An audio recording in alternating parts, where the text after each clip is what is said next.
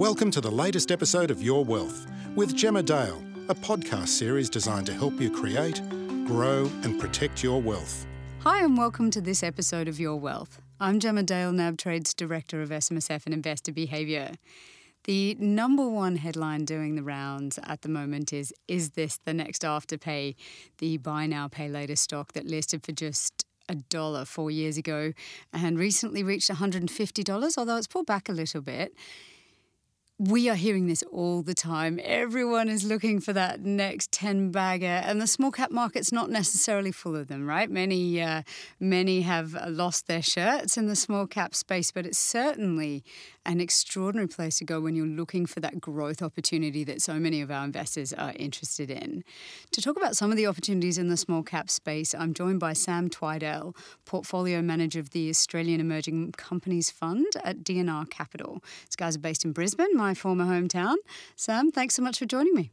Yeah, thanks for having me on your on your podcast, Gemma. Looking forward to having a chat. We uh, it's harder to meet people in person at the moment, but uh, it's great to chat to you. And in the interest of disclosure, nothing to do with former hometown. I am an investor in this fund uh, via our self-managed super fund. Not something that I do say at the beginning of all our podcast. So I should have a very good understanding of what you guys are doing, but I'm going to ask a lot of questions for the benefit of everybody else. Sam, one comment that you've made recently is that you're finding opportunity in small caps as things reopen. So the whole reopening story hasn't been uh, concentrated in the large caps. Can you tell us what you're excited about there? Yeah, sure. I, I think um, for for investors in in, um, in, the small cap space, I mean, one one of the, the sort of key opportunities we see time and time again is is really taking advantage of our of our long term time horizon.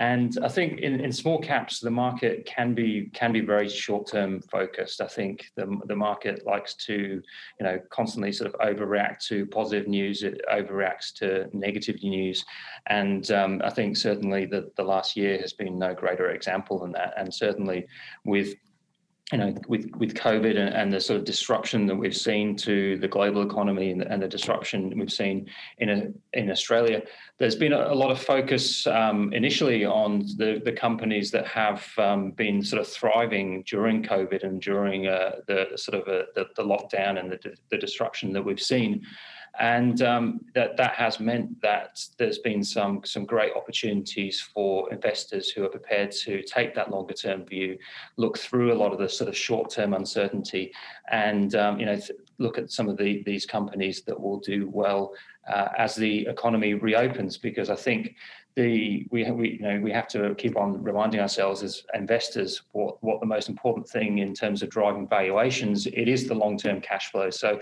you know although some of these companies that have been hit hard by covid in the short term you know companies like um, in, in, the, in the travel space or in uh, in physical retailers or you know companies that have been impacted by border closures uh, you know, although, they're facing a lot of disruption in the short term, uh, they're, they're, there's obviously a significant opportunity as um, as we see sort of an end to the an end to the pandemic, the um, economy reopens, and uh, that it is really those long term cash flows that drives the valuation, and, and that's where there has been some some great opportunities to to really look through some of this sort of uncertainty in the short term. Uh, as, as the economy reopens. And I think, especially uh, and some of these companies that have managed the downturn well, who haven't wasted the crisis. I think you know, I remember even looking back at during the global financial crisis. Um, you know those companies that did well when he came out of that period were the ones that sort of fully took advantage of the downturn invested or um, through the downturn. They had the strong balance sheets that protected themselves. They might have dis- um, acquired distressed competitors at the bottom of the cycle. Uh, that really put them in a, in a very good position to benefit when when the recovery comes and, and allow them to take market share. And uh, you know if we look in uh, the small cap space in australia some of these companies that you know, um, you know, physical retailers like Lovisa. You know, there's been a lot of focus on some of the online retailers uh, and, and uh, how well they've been doing during this lockdown. But as we come out of this um, and think about the, the recovery, some of these physical retailers have these large store footprints will do very well.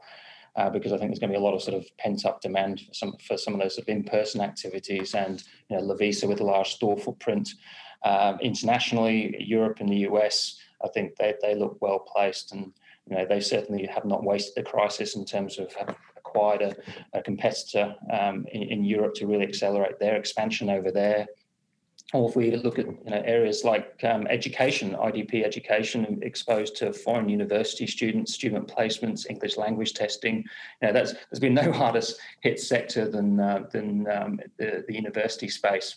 Um, but we we see a lot of pent up demand there. We've been talking to lots of people in the industry, and uh, you know a, a lot of um, sort of pent up demand for uh, university students to get to um, get back um, um, uh, traveling again, um, going off to those sorts of universities offshore uh, and having that experience. And uh, IDP are very well placed given the sort of investments that they've been doing through the downturn, really putting themselves in a very strong position to take market share when the when the uh, when the economy reopens. So, I think it, it is really for for for the investors t- taking that longer term view and thinking about a um, you know what what does the recovery look like? What what what is the environment that you know households, corporates will be operating in not over the next six months, but more you know into 2022 and and beyond. You've made heaps of good points there, and it's it is quite fascinating when you think about when COVID first hit and when we all first started to think about the implications, there were a lot of things that were very obviously going to be affected and others that were not so obviously going to be affected, and a lot of things that thrived, which no one anticipated. So, retail, as you point out, online retail was absolutely booming when so many of us thought the economy is going to fall off a cliff. There'll be no discretionary expenditure, and that's not where people are going to be putting their money if they have any at all. When you contemplate the you know massive volume of mortgages that were put on hold, the uh, the fiscal stimulus that had to be out there with JobKeeper and so on. So there were plenty of things that were a massive surprise in terms of how well they fared. Although anyone who had popped to Bunnings during COVID would have known exactly how well Wesfarmers was going to do. Uh, reporting season sort of our first real opportunity to see how well everyone coped and what the real numbers were, particularly for those companies that sort of withdrew guidance and were really nervous about what the future looked like. How did you find the outcome? What were you looking at? What were you most excited about? Did you feel there were still some hangovers from COVID in there that you're worried about, or was it looking pretty good? Yeah, look, I think the, the reporting season overall, I would say, came in um, much better than expected. I think sort of companies have been generally beating expectations. Um, you know, higher levels of profitability have been coming through.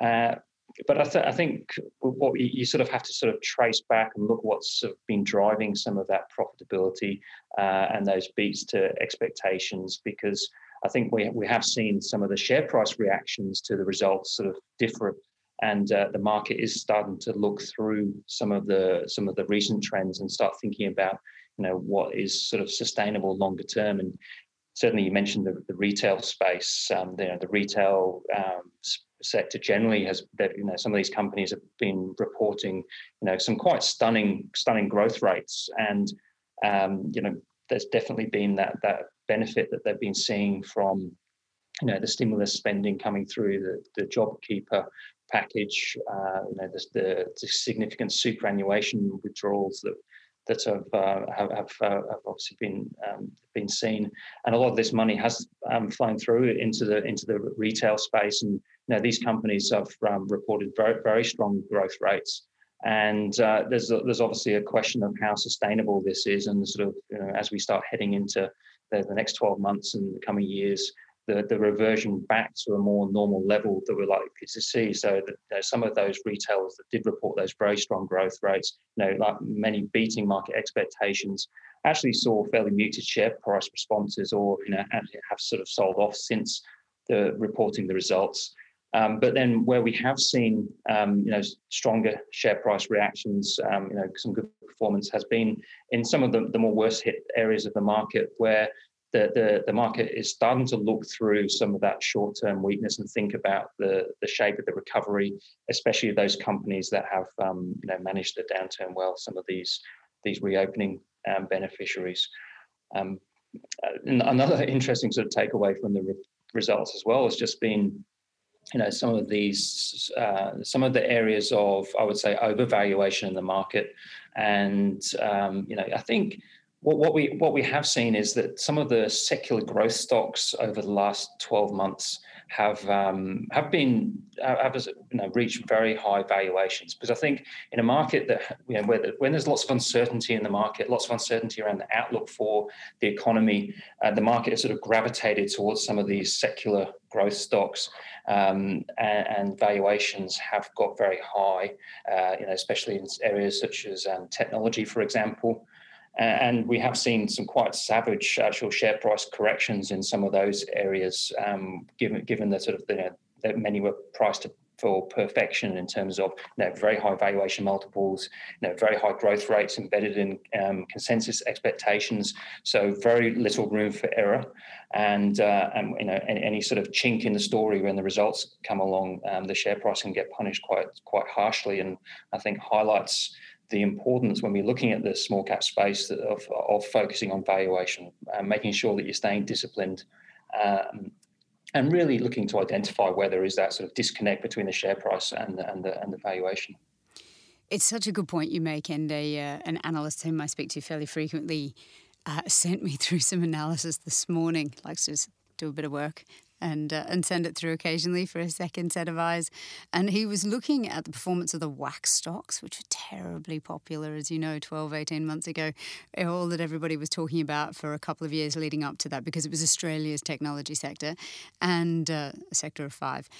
And, uh, and having looked at those numbers, they've dramatically underperformed the ASX 200 over the last six months, maybe not the last 12 months, obviously, because Afterpay is in there. But if you stripped out Afterpay again, the performance was not that great when you looked at it compared to the rest of the uh, sort of large cap space, which was quite interesting to see. You forget that perhaps the weakness is there with some of those. Were there any that stood out to you where the valuations are really just getting too far ahead of themselves? Yeah, sure. I think you've um, you've, you've touched on. I mean, I think definitely the the WAAAX stocks. If we look back um, over the last few years, I mean, these companies, they're, they're, they're you know, they're, they're, great quality businesses. They've um, been delivering very high growth rates, um, but they simply just got far too expensive. I mean, even these good quality businesses um, can can prove to be poor investments if you overpay for them. And again, it sort of goes back to that um, you know, in an uncertain macro environment, uncertain growth outlook, the market has gravitated in some of these sort of growth stocks, um, but the valuations got to get too high. I mean, you Appen, um, Altium, both of those have come under a fair bit of pressure recently, um, given the given the sort of the valuation starting valuations that, that they they were on. I think um, after you mentioned Afterpay. But that whole buy now, pay later space um, in general, um, you know, we first started looking at that several years ago, and, we have been invested in in this in the space, but aren't currently. We, we sold out of our investments um, in. Uh, we, we, we were in Afterpay at one point. We were, we were in Zip um, as well, but look, the the um, you know the I think you, you always have to sort of trace back to the share price, and after the, some of these companies have um, you know done very well, they've outperformed significantly. The valuations have been re-rated higher. You have to you know, go back to fundamentals and look at the, some of these uh, the share prices and, and, and, understand you know what, what it is pricing in, uh, and um, and rather than sort of just getting caught up in the sort of the secular growth argument or the the, the story, um, you have to sort of bring it back to to valuation, and um, you know that's that's what started getting us cautious when we sort of you know started understanding or you know looking at where, where those valuations had moved to, what they were pricing in in terms of the overseas expansion for some of the buy now pay later stocks, and and also the increase in competitive environment that we're seeing in that space as more capital gets attracted to the sector. Um, you know, some of the barriers to entry also are starting to get lowered given some of the changes that are happening in that in that industry. Uh, so that sort of makes us um, you know a bit more cautious. So I think it, it is it is important that you do sort of keep on you know bringing it back to the to the valuations for some of these companies because the market loves to extrapolate the, the short term uh, and can um, you know, and can often get carried away on, on, those valuations.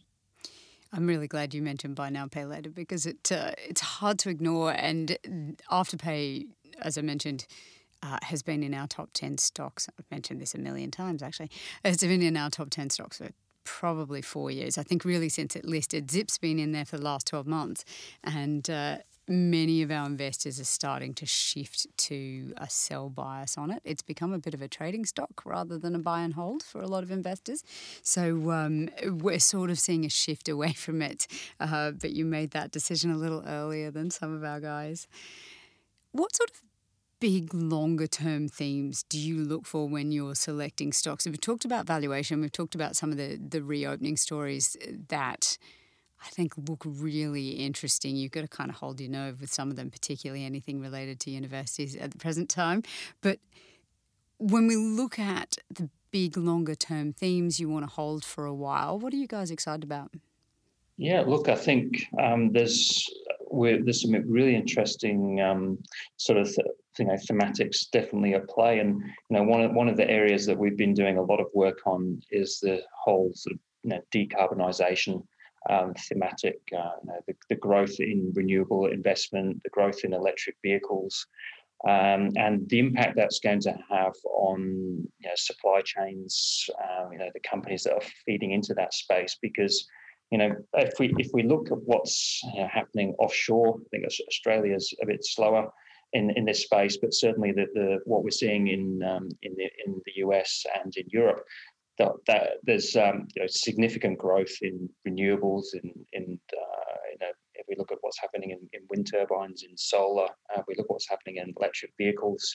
In terms of the transition there it's been just even been interesting looking in the last couple of weeks at the number of um, car manufacturers that have come out and have um, you know committed to going fully electric by 2030 they can obviously see that the the what's happened with Tesla and the valuation of that company um, and uh, you know they're, they're, all sort of lining up now to you know go fully electric by 2030 around that point. And so we are arguably you know at a major turning point. You know one of those sort of one big, big sort of century changing events in terms of um, electrification of um, the automotive sector, and that's going to have significant repercussions on that that whole supply chain. I was looking, been looking at different market forecasts, and they do they do vary, but we're, we're looking at sort of electric vehicles going from less than five percent of sales currently to anywhere between sort of forty to fifty percent of sales potentially by 2030, and that, that, that that's obviously a significant change as the combustion engine sort of gets gradually phased out.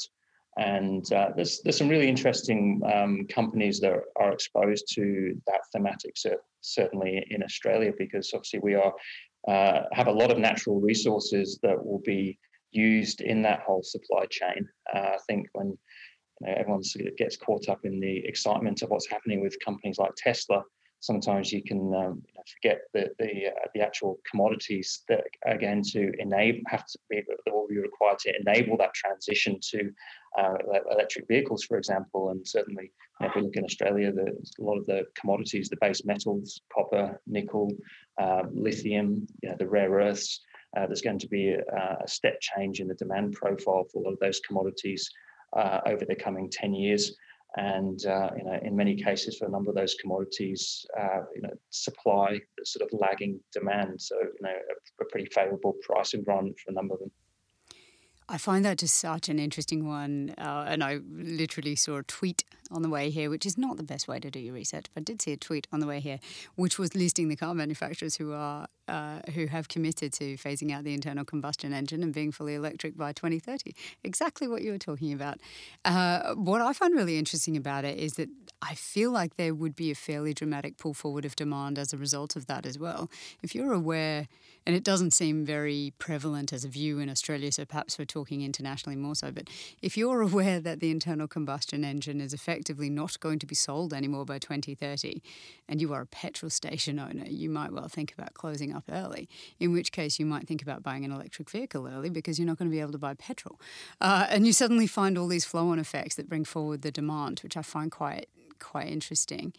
Um, the UK is obviously committed, and I want to say Norway already has last year had 55% of its new car purchases were electric. Was it Norway? I don't know if you know, but uh, but there's like a surprising uh, uplift in demand already, and uh, we don't see it here. It's interesting that you're talking about that. Yeah, certainly. Um, you know, Europe seems to be lead, leading the charge, and there's obviously, I think, um, COVID seems to have certainly accelerated the the transition. Um, but the emission regulation in Europe and, and the fines for the auto auto manufacturers is certainly accelerating uh, the transition. I mean, I was looking at a chart the other day, even showing that uh, electric vehicles are now outselling diesel cars in Europe. Um, sort of reached about 30% of sales more recently.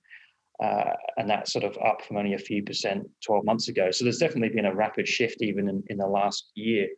Uh, and I think as as um, you know things accelerate, it, it, it sort of um, you know that sort of uh, S curve adoption adoption curve can sort of accelerate, and as consumer awareness continues to grow, um, def- definitely there's there's a, a, shift happening over there that we're not yet seeing in Australia. Um, but uh, obviously, in terms of the size of the overall car market, what's happening in Europe and what's happening in the US, um, it will be key for for what, what, what's happening in some of these supply chains. Um, and it, it's you know even interesting. I think what's um, in terms of the sort of the cost of ownership too, the the, the number of moving parts is sort of 90% less than an electric vehicle. Um, you know, so maintenance costs are going to be significantly lower. It's going to have quite a, an impact on a lot of the companies that feed into that whole supply chain. It's really going to be a significant upheaval that's going to be um, playing out for quite some time. Yeah, I think that's such an interesting one. And we, we certainly have investors who are thinking about it. Lynas is terribly popular. Um, and, uh, and a few of the others, certainly the lithium space, we see more and more. And rare earths is quite a popular story as well among our guys. They're not so focused on copper and nickel, which is interesting. But uh, it's clearly on people's minds, but they don't necessarily play it right throughout the supply chain. The other thing that's interesting is our number one stock in the US is always Tesla. It's always Tesla. I got told off for only ever mentioning Tesla when I do my segments on Ausbiz, but it's hard to talk about anything else. The number of trades in Tesla is dramatically higher than anything else. In fact, everything else. So it, uh, it it remains the most popular way to play that angle, and yet you feel like many of the other car manufacturers who already have the infrastructure to uh, to manufacture cars uh, and and have you know brand awareness and, and infrastructure all over the world that's uh, that's quite compelling uh, may well uh, have some opportunities there that uh, that people have undervalued. Yeah, look, I think uh, you know there's definitely a lot of focus on, on Tesla. It's definitely the banner stock for that whole um, electric vehicle sector. But I think uh, investors are um, you know, we, we look, we look at where the opportunities are in terms of you know what, what's attractively priced, where the, where where the sort of um, supply constraints are. You know, everyone's sort of lining up to copy Tesla now, but I think definitely um, in the uh, in the in the commodity space, it's um, yeah, you have to be you have to be very selective, um, but look, there's there's definitely some interesting opportunities emerging in um, in, in Australia where there's just constrained supply. I mean, I mentioned um, you know copper, nickel.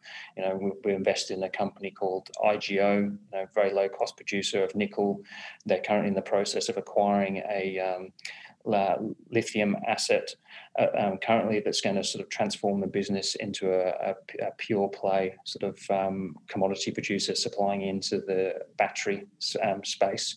Um, but what's what's interesting about this one is that it's um, you know you're buying it on on you know long reserve life, low cost producer, generating strong cash flows, um, strong balance sheet, which obviously quite different to some of the uh, the, the, stocks, for example, you know Tesla, which um, you know trading on very high valuations. Yeah, I've I've seen some analysis saying that it's literally impossible for Tesla to grow into its valuation unless we all buy four cars. But uh, it'll be interesting to see. We've all been wrong about that one before. You talk about focusing on quality in the small cap space, and you know we're talking about sectors that have extraordinary growth potential when we talk about decarbonisation, electric vehicles, those sorts of things. So the big themes have this incredible growth potential, but when you're focused on quality, how do you define that? How do you identify it, particularly in these high growth areas? Look, it's it's a it's a great great question because I think um, one of the key observations when we look across the small cap space is that there is um, significant divergence in quality. Um, I think uh, when when we sort of we, we, we when we look at the small cap space, we have a measure of quality, ret- the return on invested capital, which is an accounting metric that looks at you know the, the dollar of, of um, profits you earn on each, each incremental dollar of capital that you put into the company. And if you if you rank the whole small cap universe, um, there's a, a, large portion of the, the index, um, you know, over over sort of you know nearly 20% generating negative returns. Um, about 40% of the index generate returns below their cost of capital, which means that you know they're not generating a lot of return for shareholders. So you, you, the, you know, so the, so the point is you have to be very careful on looking at quality and really sort of sc- screening out a lot of the lower quality companies that you just wouldn't want to invest in. And you know, for us, how how how do we define quality? I think you know we, we have a um, a process with our emerging companies fund and at DNR Capital that we put each company through. I think uh, it's important to have that consistent, repeatable uh, framework, a quality framework that you put each company through, and we rank each company based on uh, five key quality characteristics. We think that these are the characteristics that define a good quality company. So you know, we're looking for companies that are have have a, um, a strong position in their in their industry. They've got good levels of pricing power. Uh, we're looking for companies that have got strong balance sheets. Um, you know, incredibly important in the small cap space um, that they have that that strength in the balance sheet that protects the downside. Um, we, we prefer companies that have net cash on the balance sheet, gives them that optionality to, to reinvest back into the business, uh, protects the downside when unfortunate, you know, unforeseen events come along, such as, for example, um, you know, COVID last year. Um, and we, we look for companies that have got you know, strong strong management. Know, we have a we, we like it when companies have um, you know management that have a lot of equity in the business, that have that alignment with investors, which is which is very important. It means that they're really thinking about the long term success of the company rather than trying to sort of maximize short term incentives. So you know we really like those businesses where the the founders are in there or the management have a lot of equity, a lot of skin in the game, and that they think in terms of you know, a very um, clear um, long term strategy, uh, sensible allocators of capital.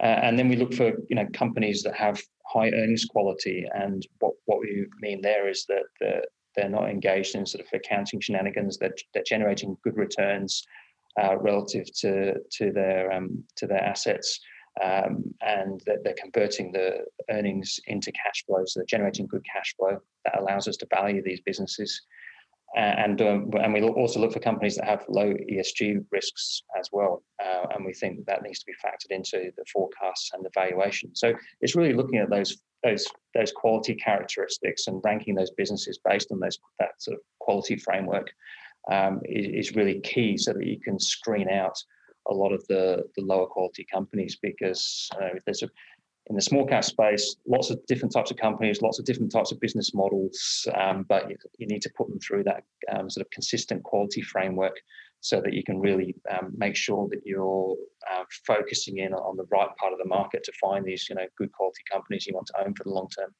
That's quite a long list of things that you consider. It, um, I know you said five. I felt like I counted about 11.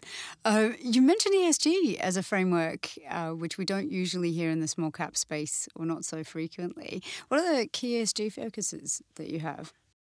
Yeah, look, I think it's obviously um, getting a, a, lot more attention, but um, when we when we look at ESG, we're looking at some of the environmental, social, governance issues uh, that can impact on the, uh, the, our forecasts and the and the valuation.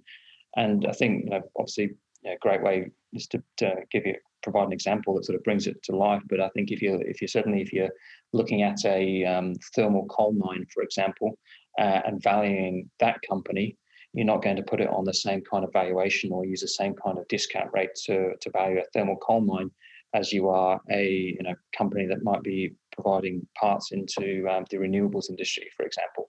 You know, so that you know the fact that a thermal coal mine could become a stranded asset one day needs to be reflected into the valuation and, and how, you, how you look at those types of companies. Yeah, it's a really good answer. I find I find this area absolutely fascinating. It doesn't seem to be top of mind for a lot of retail investors, but I speak uh, frequently with asset consultants and people who manage and deal with large superannuation funds and so on, and it's an increasingly extremely important topic. And if you are a retail investor and you don't care about this stuff, that's absolutely fine. But you may find that the companies you invest in become stranded assets. No one wants to hold them anymore because the large mandates are moving away from those sorts of assets. Uh, as an example, uh, and I won't name any names, but a couple of companies that you would not put at the top of your list from an ESG perspective. Uh, so they, uh, they um, one is uh, an energy company, uh, so dealing with oil, and uh, and one is another that is in an industry that's sort of universally recognised as being not ethical. Both have asked for their staff super funds to have an ESG framework, which I find fascinating. So even if your business is not uh, sort of uh, leading the pack in terms of ESG, you may well feel that you only want to be invested in those sorts of companies. Yeah, look, I think it's definitely going to be um, you know a very interesting space to be to be watching, and I think the um, we're that we're we're seeing it definitely in terms of how um, we, we sort of look to understand supply chains. Um, you know, if we look at some of the commodity space again, it's interesting even looking at, say, iron ore, for example, which is obviously a key commodity for Australia, obviously a crucial commodity for the you know the nation and the, and the budget and the amount of royalties that we extract from it, and obviously lots of companies involved. But if we even look at, say, how steel is produced and the, and the carbon intensity of steel production, um, it, it, all steel is not created equal, although it is, is sort of sold at similar prices. And I think what you will start seeing is um, you know greater differentiation as as we start looking to understand the supply chain more, look to understand the, the carbon intensity of different types of steel and how, how it's produced depending on you know different grades of iron ore. Uh, and there's an opportunity for companies to start capturing um, the, the price premium. Um, you know, if if the carbon intensity is lower um, using their particular type of you know higher grade iron ore, for example, or you know different types of um, you know, how, how, how it's actually made in terms of the actual production process. If you're producing aluminium um, using thermal coal generation versus um, hydropower, you know, in the past they might not have been able to differentiate between the price that they were getting for that aluminium, but I think that is starting to change now, and know, even using new types of technology, blockchain blockchain technology, you can start tracing through the supply chain, allowing you to sort of differentiate your product and allow the, the actual producer to start capturing some of that premium. Yeah, it's such an interesting example. I think investors are going to have to think about it more, even if it is uh, perhaps not top of mind when you're looking at a company straight up. So, you've talked about a whole variety of different sectors, a whole variety of different companies, uh, so many different themes to contemplate as well. Do you have any particular favorite portfolio inclusions at the moment or things that you're really pleased you've gotten rid of? yeah.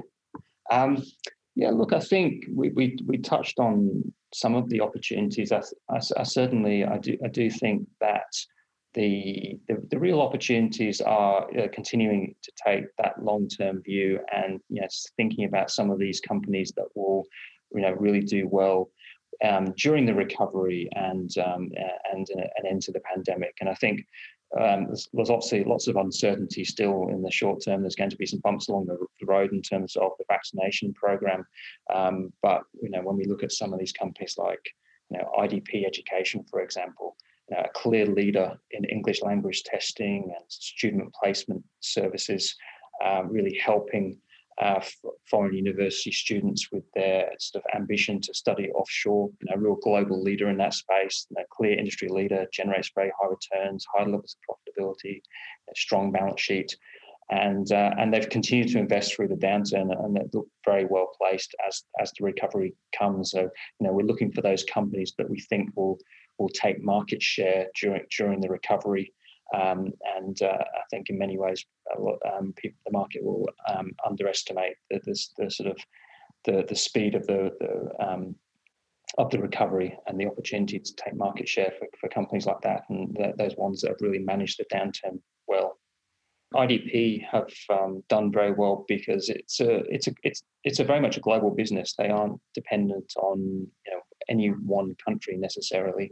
They have relationships with universities in uh, you know the UK, uh, Canada, uh, the US, and uh, you know whilst um, foreign university students have more challenges coming into Australia currently, uh, UK and Canada are st- um, very much open, and um, you know, Australia's loss in the short term will be the um, sort of the UK Canada's gain as more students flow into those markets. So, you know, although um, borders being closed here is sort of preventing that recovery in that space, you know, some of these more global companies like IDP will do very well. Um, and I think that sort of goes into as well the, the different shape of the recovery we're going to see generally for the you know, a range of different companies coming out of this um, out of the out of the crisis because um, I think everyone's looking at the, the, the, speed of the vaccination program that we're seeing um, in different markets, and it is happening at, at different at different rates.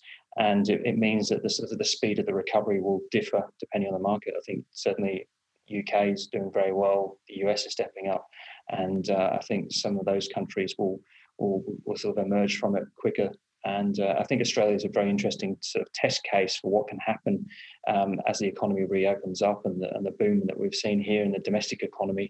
What can, what can happen to some of those um, markets as they start reopening up? Yeah, absolutely. So, one trend that has come out of COVID, uh, and I'm sure you've observed this, is that there's an extraordinary wave of new investors uh, in the market all of a sudden. So the last 12 months, uh, certainly we at NabTrade have just seen just an astonishing growth in new investors. But it's true all over the world in the US, the UK, uh, all major markets have seen this incredible influx of new traders and new investors. For us, it's mostly investors, to be frank. We haven't seen a lot of wild trading volumes or anything like that. We haven't certainly seen the uplift in day traders that, uh, that everyone likes to talk about with Robinhood. Uh, most people are sort of buying and holding things they like. But a lot of it has been outside the ASX 200. It has been people buying uh, the exciting, sexy, high growth stocks that you've been talking about. Given you've been doing this for a while, do you have any advice for investors who are new, particularly to the small cap space? Yeah, look, I think um, where the, the advice I'd have is to be to be very careful where there is a lot of excitement a lot of um, you know sort of speculation in, involved in some of those sort of more unproven business models um, that you know, don't necessarily have the track records. Uh, they don't have the revenue. Uh, I think there's a, there's a lot of um, sort of speculation sometimes. I think around the, the, the sort of the, the concept stocks. Uh, certainly in, in the small cap space, there's uh, there's no shortage of um, you know promotional management teams, you know companies that are, are looking to you know, talk up the, the, the the sort of the opportunity, the size of the addressable market, um, you know the, the all the all the um, you know the great potential that's all in the future. Um, but I think it's some some um, you know and and and you and a lot of investors can get sort of drawn into that excitement and and the you know the promise of the big rewards on offer by companies you know, sort of um, you know, putting themselves out there as the potential next afterpay. Um, but I think it, it's a, you need to go back to the fundamentals, back to understanding the company, looking at uh, really understanding the business, the industry, the competitive environment, um, and making sure that you are you know, being careful with some of those sort of companies that, that are unproven.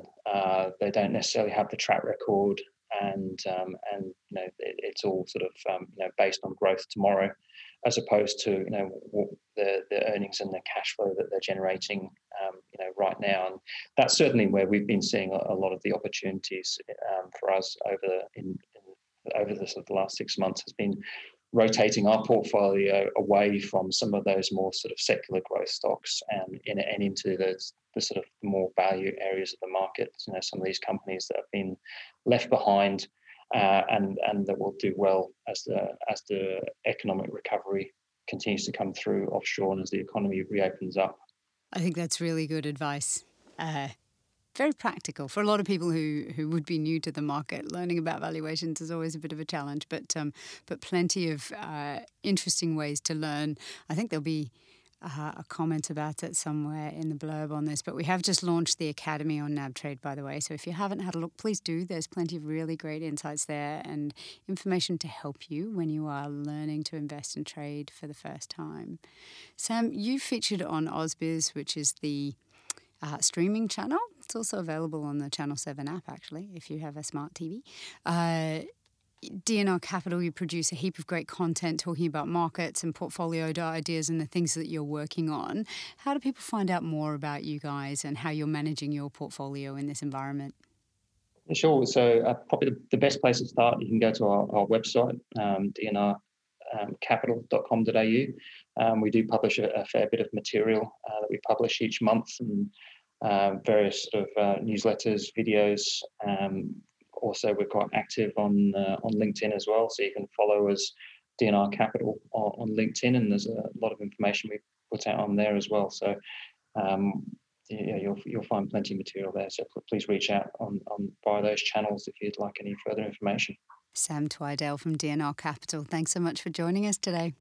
Thank you very much, Gemma. It's been nice chatting, and yeah, th- thank you very much for having me on your on your podcast. Thank you so much for listening. Also, as always, we love hearing from you. We've received some awesome feedback and we love getting your questions. So please just email us at yourwealth at nab.com.au and I look forward to talking to you again soon. I'm Gemma Dale. Thanks for listening. Thanks for listening to Your Wealth with Gemma Dale. To stay up to date, please subscribe to this podcast series or email us at yourwealth at nab.com.au. Please note that any advice provided in this podcast has been prepared without taking into account your objectives, financial circumstances, or needs. Before acting, you should consider the appropriateness of the information. To find out more, please visit nab.com.au.